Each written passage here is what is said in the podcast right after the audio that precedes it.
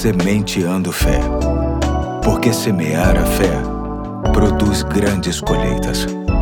Olá, hoje é segunda-feira, dia dezessete de julho de dois mil e vinte e três, aqui é o Pastor Eduardo e começo mais esta semana trazendo para o seu coração uma nova reflexão extraída e adaptada do livro Indescritível, Devocionais sobre Deus e a Ciência, que será trazida pelo meu ajudante mais velho. Vamos ouvi-lo com atenção. Olá, aqui é o André Guilherme, filho do Pastor Eduardo e membro da Igreja Batista do Fonseca. Tudo bem com vocês? Deus é um ser que jamais conseguiremos ver com os olhos humanos, mas nós Nós não temos dúvidas de que ele existe. A Bíblia fala algumas coisas que mostram a existência de Deus e a grandeza dele. Essas coisas podemos ver com os olhos humanos. Falo isso com base no texto que se encontra no Salmo capítulo dezenove, versículo um e dois, que diz assim: O céu anuncia a glória de Deus e nos mostra aquilo que as suas mãos fizeram. Cada dia fala dessa glória ao dia seguinte e cada noite repete isso a outra noite. Isso mesmo! Quando olhamos para o céu de dia e vemos as nuvens, a chuva e o sol, e quando olhamos para o céu de noite e vemos a lua e as estrelas,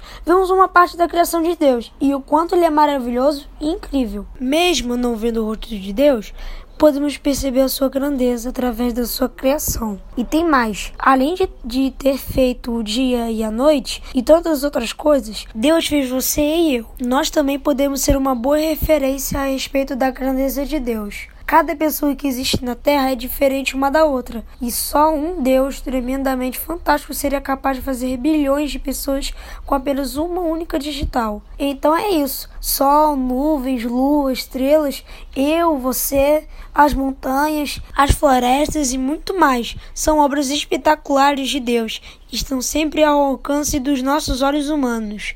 Que tudo isso te ajude a ver Deus pelos olhos da fé e a confiar no poder que Ele tem para nos abençoar em todas as nossas necessidades.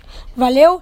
Hoje fico por aqui. Deus te abençoe. Forte abraço e até a próxima. Valeu, André. Deus te abençoe também, assim como a todos que nos ouvem. E até amanhã, se Deus quiser.